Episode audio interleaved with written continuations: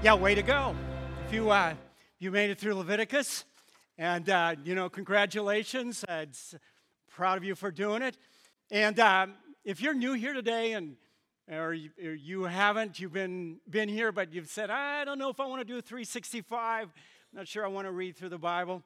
Uh, and uh, But you've been going like, you know, I think I want to. You know, I, especially if you've been here for a bit and you've been a little hesitant. I mean, we're done with Leviticus, so this is like a great ramp on time.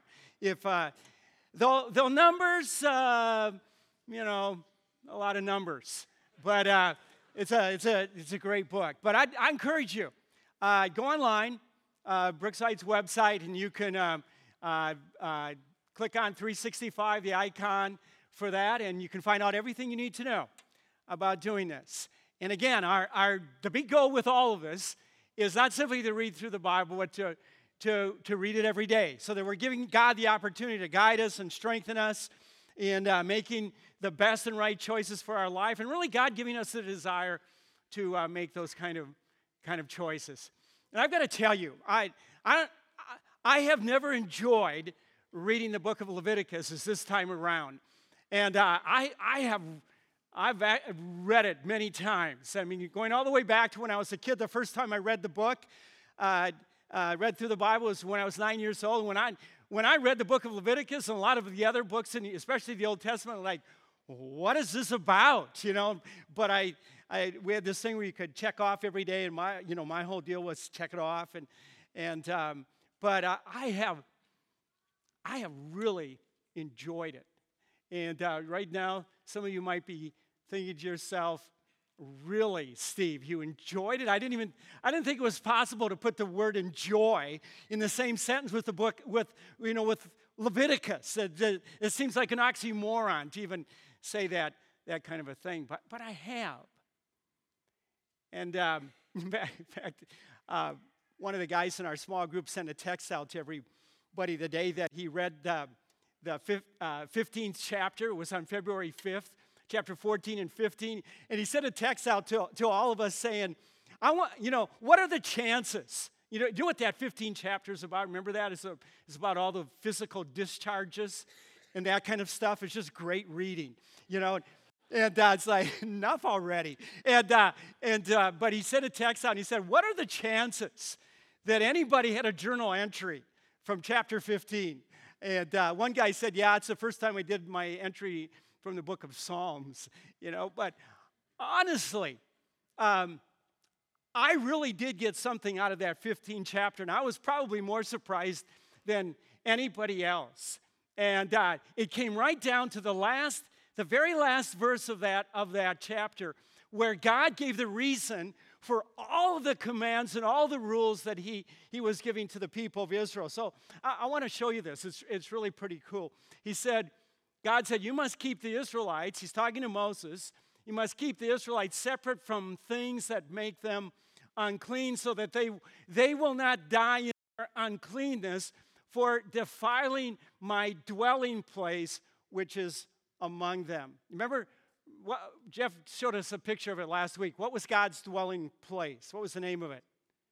Tabernacle, right? And the, the whole point of all of this, why, why God said that he to Moses that he should tell the people this, is that it's dangerous.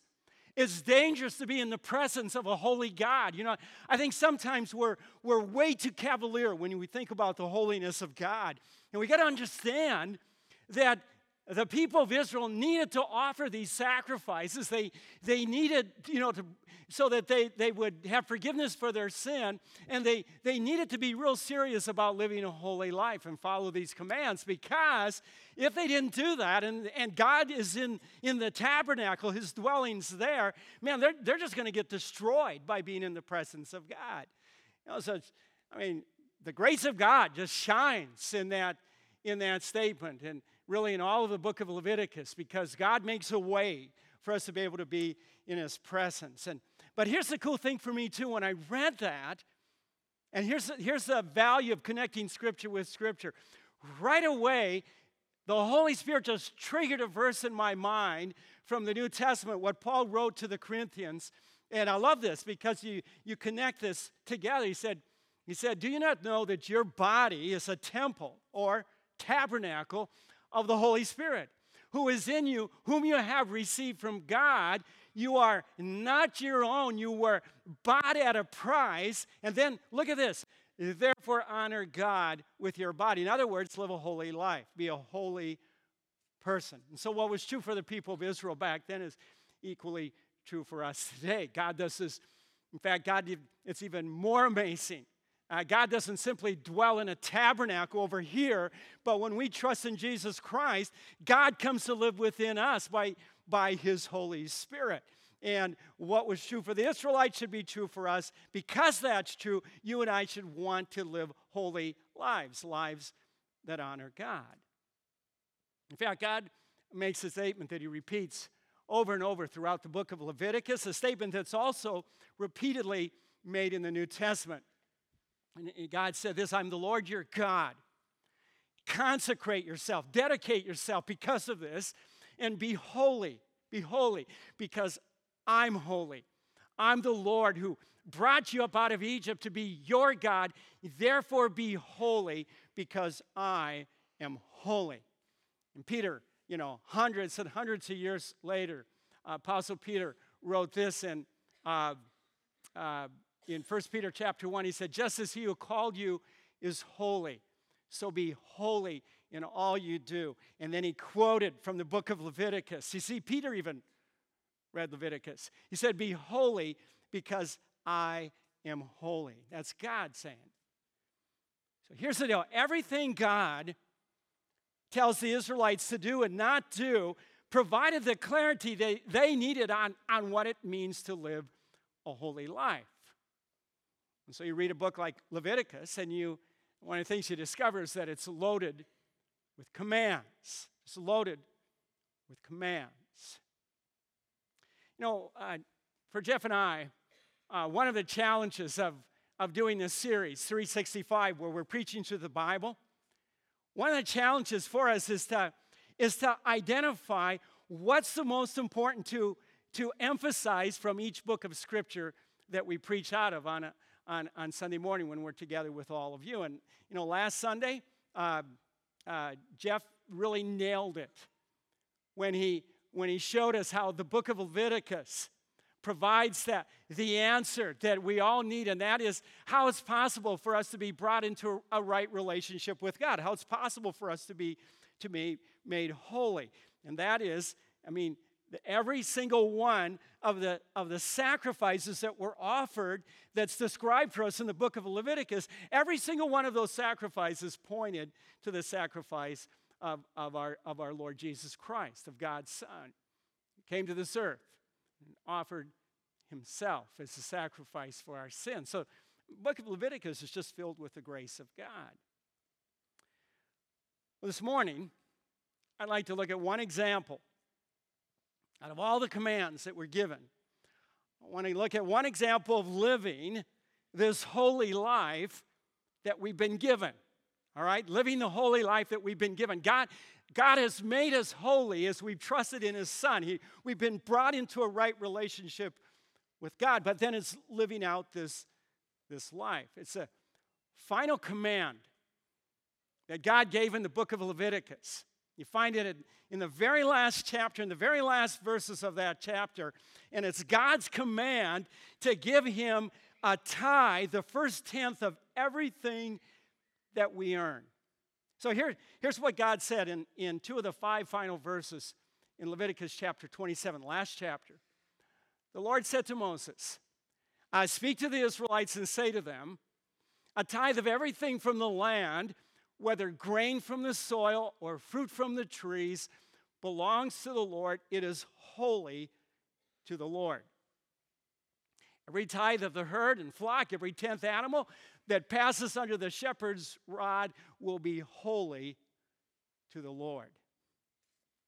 Now, the reason I um, picked this command is because of a, a request that someone made of me last year. In fact, at the end of one of our worship services, they came up to me and they said, you know, knowing that, that next year, which is now this year, it's going to be your last year as Brooks, Brookside's lead pastor, it, w- it would be really good if, if you would uh, do a series of sermons where you would unpack what you believe is most important for us as followers of Christ. What, what forty years of ministry have taught you is absolutely critical for us to grow in our relationship with God and really be able to, to live to the fullest extent possible the lives that God calls us to live. And I and so I thought about that quite a bit. It was a great thing to put in front of me. And it's why I finished last year uh, with a sermon, the, the set of sermons that we did from the book of Daniel, where I where I really unpacked what I what I believe is one of those things that I think is absolutely critical for us, and that is to prepare ourselves for the for the hard that the, the hard times that are that are really I, I, it almost seems like it, it's impossible that they wouldn't happen to us as we look at, at a world that's increasingly hostile toward Christianity. And so I talked about the whole thing of preparing ourselves for hard times. Now this morning I want to talk to you about tithing, because what I've learned through these years of ministry, and I am just I am absolutely convinced of this after all of these years of working with people, is that getting this thing of tithing right in our lives is absolutely essential for our own spiritual growth. And if we don't do it, it's just going to stunt our growth. We'll only grow to a certain point spiritually. It is, a, it is, a, it is absolutely a core spiritual issue for all of us. It's not something we can say, well, I'm, I'm going to be dismissive about this. It's just, it's just one option that I have a right or, you know, to choose or not to choose. It's, it's not that way at all. It is a core spiritual issue for all of us. It's one that we cannot ignore. Now, let me just say this. Um, let me, give me a drink here. Um, if you're here today, all right, and and um, the verdict's still out for you. You haven't landed yet in what you believe about God and faith. In fact, you might even say, I don't even, I don't even know if there is a God. I, what, I, what I would like you to do, to feel very free to do, is just tune me out, okay?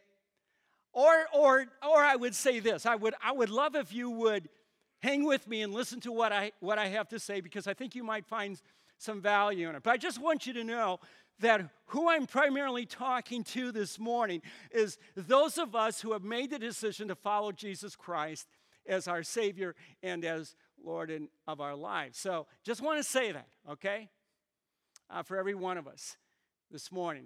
For okay, and, and if you're here today and and you are a follower of Christ, and your first feeling inside of yourself as you're hearing me get into this is say, I don't want to hear this. Okay, uh, for whatever reason, what I encourage you to, what I'm going to ask you to do is just give me grace and and hear what I have to say this morning. Okay, now, what I think for every one of us, wherever we're at in our spiritual journey, I think it's true that we all respect the person who's generous, who's living a life of generosity. We We applaud their generosity.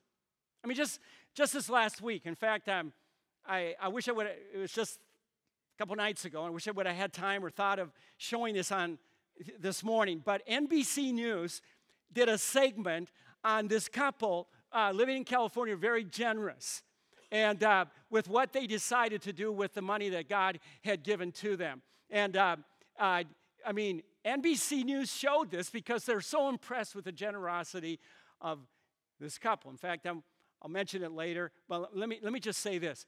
Uh, you want to watch this. And what you could do is go home today, Google, not now, Google on your phone, and, uh, and just N B C News generous couple, and it'll come up. You've got to hear their story.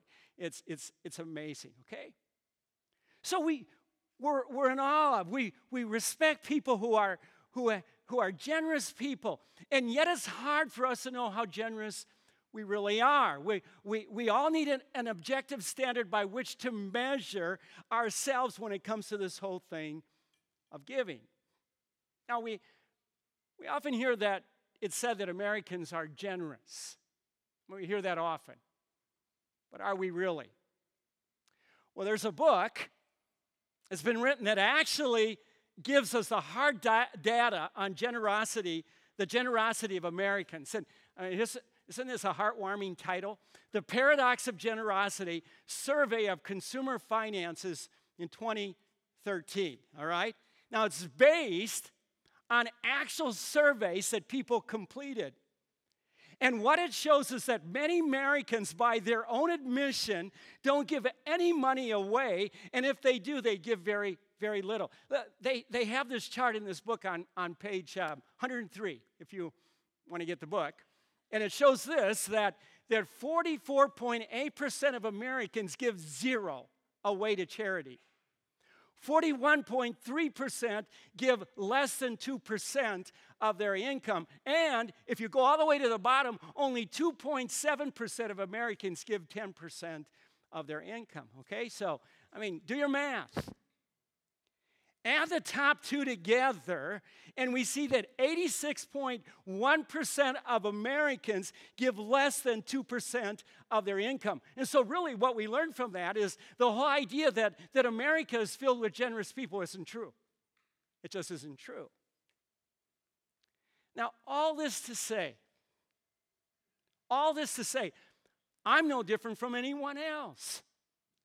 I need a standard by which to measure my own generosity. It'd be, it, it would be the easiest thing for me to assume that I'm generous when, when it might be that in reality, I'm not. So in the same way that I'm thankful for God's guidance in every other area of my life, I'm thankful that God has given me something to measure myself up against. God's given me guidance in this whole area of giving, the guidance that I need. And what we discover in Scripture, what we discover in Scripture is that giving that is obedient to God begins with the tithe. It begins with the tithe. Giving God the first tenth of every dollar we earn is God's starting point, not ending point. It is God's starting point for giving that's generous. God teaches us this all the way through Scripture. In fact, if you, you read through the New Testament, you discover, if anything, God raises the bar higher in the New Testament than he does in the Old Testament. And so what I'd like to do is just take the rest of our time to look at a, a few sections, of, a few verses of Scripture, okay? And since we're in the Torah, which is the first five books of the Old Testament, this is where we're going to begin, all right? And the first thing we see is that tithing goes all the way back to Abraham, the book of Genesis. And it's connected to one of the most significant individuals in Scripture, which is no small deal because the person I'm talking about is Melchizedek, who who we learn from the New Testament, in the New Testament from the book of Hebrews, points to Jesus Christ himself. And so what we find out is that the tithe is totally connected to the gospel. It's totally connected to the grace of God. Way before any law was given, way before any command was given in Scripture, it goes all the way back before all of that to the time of Abraham. So this takes us uh, back to Genesis chapter fourteen, uh, which is a key chapter in the life of Abraham. But first, uh, bit of background.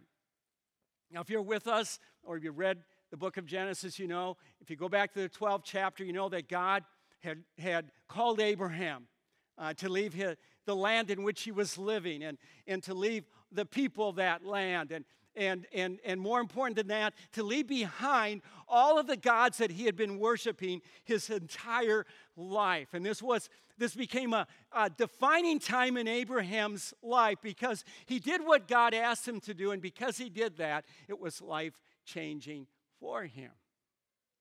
Now, if you know the story, you know that uh, Abraham went with his wife Sarah, but he also, his, his nephew Lot, tagged along. Not because he, he had the right motivation to doing it, but Lot realized, you know what, I think I've got something to gain by hanging with Abraham. And so he, he went with Abraham, but it wasn't for the right reasons. And, and when they got to Canaan, Lot made the decision that, you know what, he said, you know, I think I can do better on my own. And so he split with Abraham, and he moved into the city of Sodom. Now, what do we know about Sodom? Hey, were the people living, the people that lived in the city of Sodom, were they all like really good, righteous people who wanted to follow God? What, what were they? What's the word? Evil, right? Wicked. This was a very wicked place. And so the decision that Lot made was not going to go good for him. It didn't end well at all. In fact, it almost immediately it began very badly because the city of Sodom is attacked by another king, and, and, and Lot and his family are taken away as captives. Long story short, Abraham goes after this king, defeats him, and rescues Lot. And this brings us to Genesis fourteen, where we see Abraham meeting with two kings, Bera, the king of Sodom, and Melchizedek, the king of Salem. Sodom and Salem, two entirely different cities. And it's here that we see Abraham's integrity in two ways. First of all, in his refusal to accept anything from Bera, the king of Sodom, who was very wicked. Abraham didn't want in any way to connect himself with the evil of this city or this king. And, and I mean, really, that's a sermon in itself. It's integrity to the core, right? Now, of equal value, as much an act of integrity, Abraham gave Melchizedek, the king of Salem, a tenth of everything he won in this battle that he had just fought. And so we read this in Genesis chapter fourteen, beginning at verse eighteen. Then Melchizedek, king of Salem, brought out bread and wine, and he was priest of, he was priest of God Most High, and he blessed Abram. Remember, remember that whole thing about God changing Abram's name to Abraham, Abram meaning father, and Abram meaning father of many. Remember I said it went like going from being daddy to the big daddy, all right? Okay, so uh, he was priest of God Most High, and he blessed Abram, saying, blessed be Abram by God Most High. Don't miss that. God Most High, Almighty God, creator of heaven and earth. And praise be, see me, keeps repeating this, praise be to God Most High, who delivered your enemies into your hand. And then we read this. Abram gave him a tenth of everything. Okay? Just three verses. Don't let the brevity of this passage cause you to miss its significance. See, not only was this a defining moment in Abraham's life, it, it gives to us a, a window. It really gave Abraham and us a window into the future when God's Son will return to this earth. Okay? And here's why. Salem is the ancient city of Jerusalem. I don't know if you know that or not. And Melchizedek, as the king of Salem, and the priest of God, points to the coming of God's Son, Jesus Christ, who, who first came to this earth to, to be our priest, literally to be our priest, by offering himself as a sacrifice for our sin, and who will ultimately return to this earth to be king, to rule over this earth. There's huge significance. And this time Abraham head with Melchizedek. Because as Abraham receives the bread and the wine that's offered to him, he's really doing what we do in communion. He's, he's accepting it as an act of faith in the God who created him and who will send his Son to be his Savior. See, it's in response to this truth. Don't miss this. The truth of who God is and, and God's grace in his own life, that, that Abraham's giving this tithe to, to Melchizedek. He, he's doing this as an act of, of faith in God and an act of loving God and as an act of obedience to God. You really can't afford to miss this. It makes all the difference in your ability to understand the significance of Of, of what the tithe is, what, it, what it's really all about. Giving God the first tenth of every dollar you earn, you recognize that God, you're recognizing that God's giving you the privilege, the privilege of life itself as your creator, and that God is also giving you the promise of eternal life. It's, it's, one, of the, it's one of the most powerful expressions of your indebtedness to God, your gratitude to God for everything that God's done and continues to do for you. See, everybody, it's not a small deal. It's not a thing that any one of us can walk out of here today and say, no, nah, I don't think I'm going to do that. I'll do this, I'll do that, but I don't think I'm going to do that. It's not an option for us. It's a huge deal with God that we do this. And because, because at its core, it's a test of whether or not we really love God. Do we love our money or do we love the God who created us and redeemed us? This is why in the final verses of Leviticus, as God brings it all to a conclusion, God said to the people of Israel that their tithe is holy to him. It's holy to him. Boy, if it's holy to God, it's not a small deal. And and and, and really, what God is, it, it, it's God's way of saying that it's sacred to him, that it belongs to him, that it's his. And it's why in the very last book of the Old Testament, the book of Malachi, God said that for the Israelites not to do this, and And this really applies to all of us. It's nothing short of robbing God. And so here's what God said. He said, Where, will a mere mortal rob God? Great question, isn't it? I mean, if you're going to steal from anybody, don't steal from God, is what he's saying. He said, and yet you rob me. But you ask, how are we robbing you? How are we doing it, God? And then God said, in your tithes and offerings, you're, you're under a curse, your whole nation, because you're robbing me. And then God said, bring the whole tithe into the storehouse. Test me in this and see if I will not throw open the floodgates of heaven and pour out so much blessing that there will not be enough room to store it. Honestly, everybody, when I hear God saying that we're robbing him when we don't give him our tithe, and, and when I when I hear God say that he's going to bless us, he's just going to bless our socks off if we do, I've never understood. I've never understood why anyone would choose to disobey God in, in this area of their life. I mean, this, this really is not something to play around with. If, if you're not giving God the first tenth of everything you earn, you're robbing from God. And I got to tell you, you're the one person who's losing the most because you're missing out on God's blessing. Now, right now, you might be thinking, but Steve, listen, listen, Steve, I can't afford to tithe. And I just got to tell you, you can't afford not to tithe.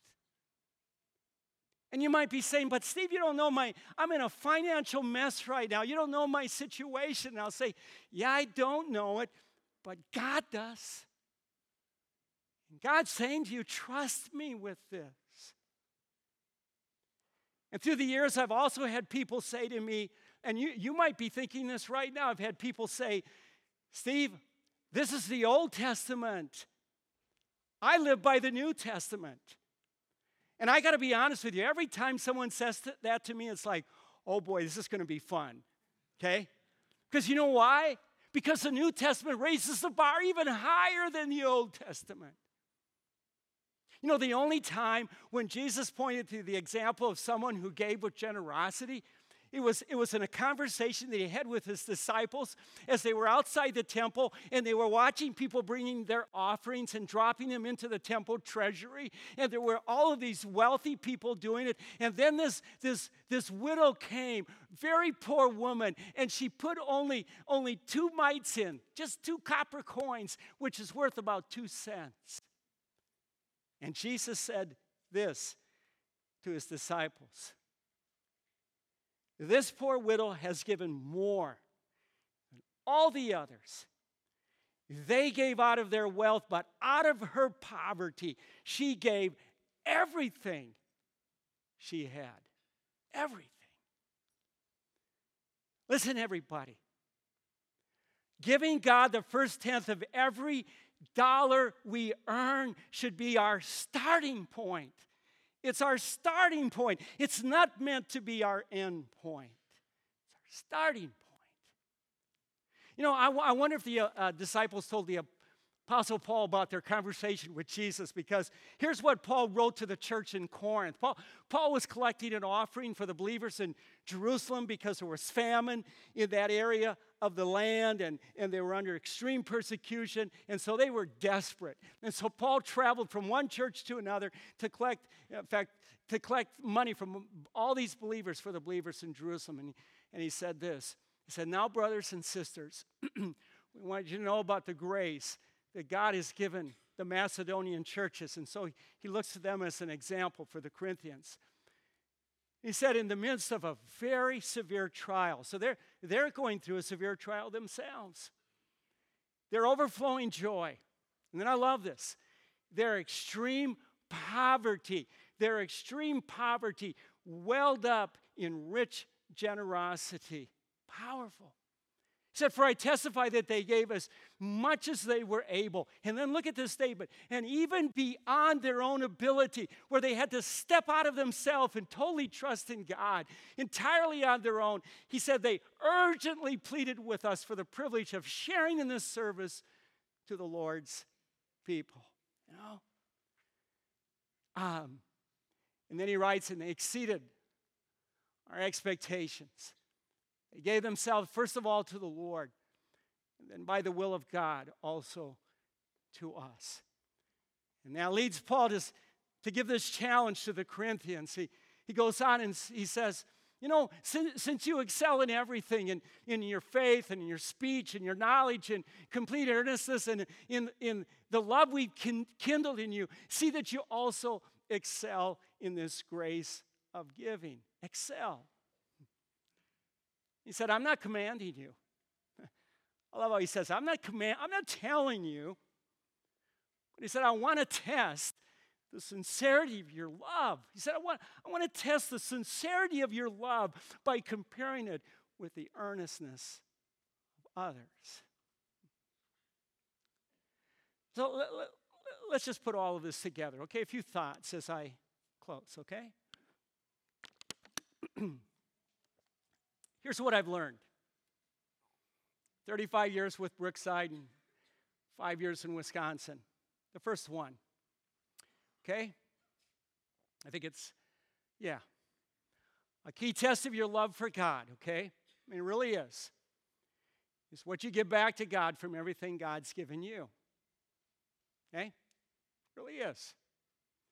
Like Paul said, this is why he said, he said, "I want to test the sincerity of your love." The sincerity of your love, okay? And then this, what, what you give back to God reveals your understanding of who God is and how much you trust God. It goes all the way back to that, uh, that time Abraham had with Melchizedek. Abraham believed what Melchizedek said about God, that God is the creator of heaven and earth. I mean, isn't it true? If you and I really grasp the fact that our God Our God who gives us his promises, this is the God who created the universe. Yeah, that God. How about this one? This is my next one. You have everything to gain and nothing to lose. Not only because God promises to provide for you so that you can keep on giving, God says, I'm going to bless you, not only because of that, but also because of all the joy and fulfillment that comes with generous giving. I mean, Jesus himself said, it's more blessed to give than to receive. And all the studies prove him that he's right. All the studies show that money and what money can do for us has a limit in how much joy it can give us. I mean, we, we hear the story all the time, don't we, of people who have millions of dollars, but they're just empty, and their life is sad, and they're sad, and, and they, they just have no purpose. You know? What makes life flourish is when you're generous. I got to tell you, you got to listen to that. You got to go on and watch that couple talk, because you know what they did?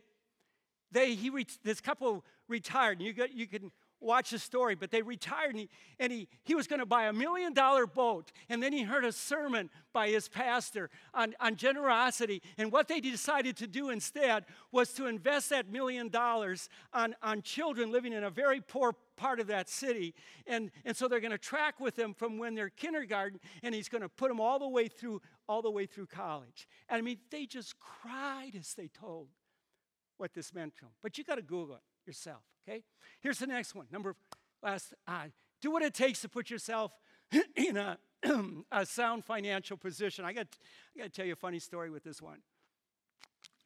At least I thought it was funny. Uh, so a number of years ago, I did a sermon on giving where I included talking about tithing. And um, after I got done preaching that sermon, I got a, a, an immediate and very angry reaction to. to what I, what I had just said. In fact, I remember it so vividly. I remember where the couple was sitting.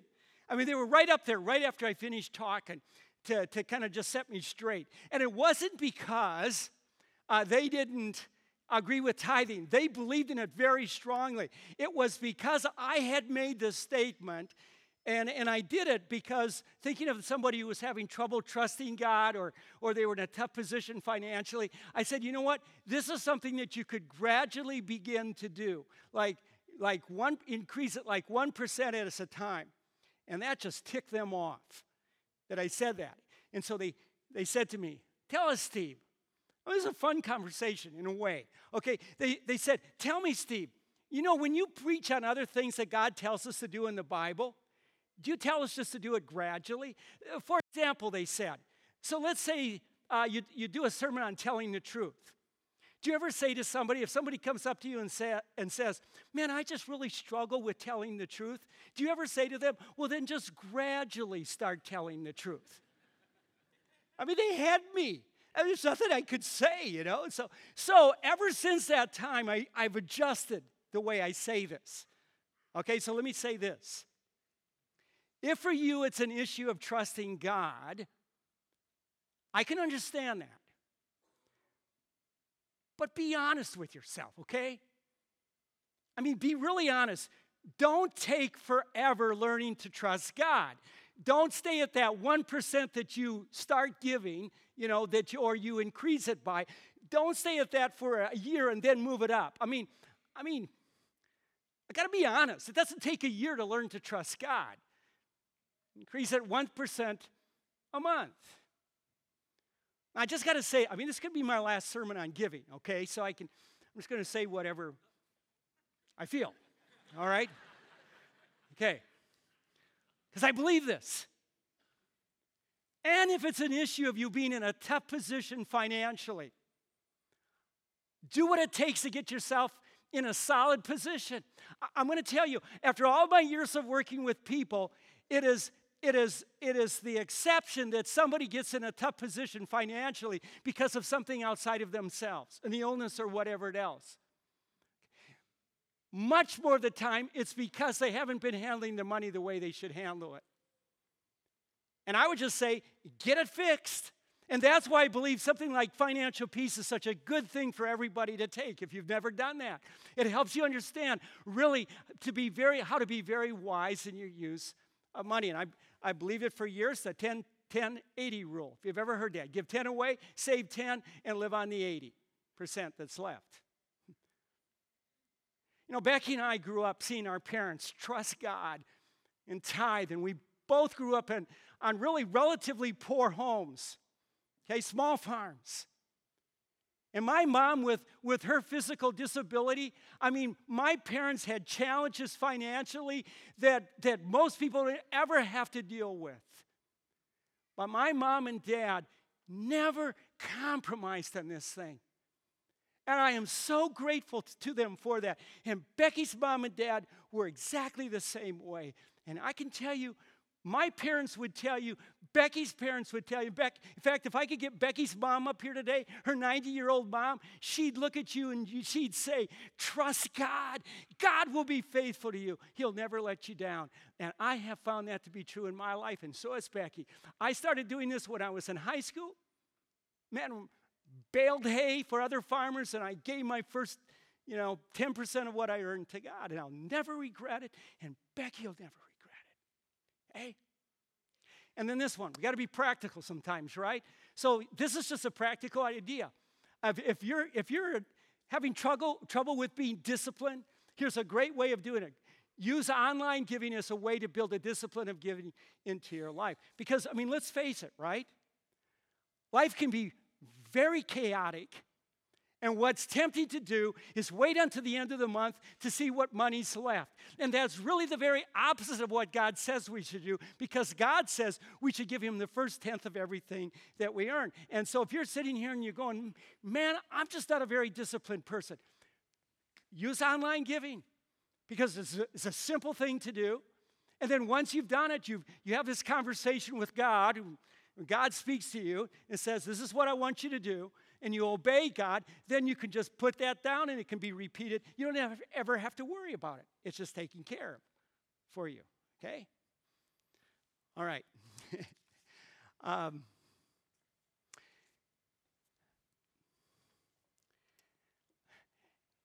everybody, everything that I've said this morning, I've said because I love you, I care for you. That's all. That's why. And I, I, I know this is, I know that this is a core issue for all of us, whatever our age. The younger we can deal with it and get it the way it should be, the better off we'll be. Now, that's why I'm saying this. It makes all the difference in your spiritual growth. It makes, I mean, it, it, it strengthens your love for God. It strengthens your faith in God. And the wonderful thing of about it all is that it, it, and you're, the, you're the winner, because it gives you so much joy, so much fulfillment by being generous, being generous. Well, thanks, everybody. Let's, uh, let's stand and, and I'll pray, and then we'll worship. Okay.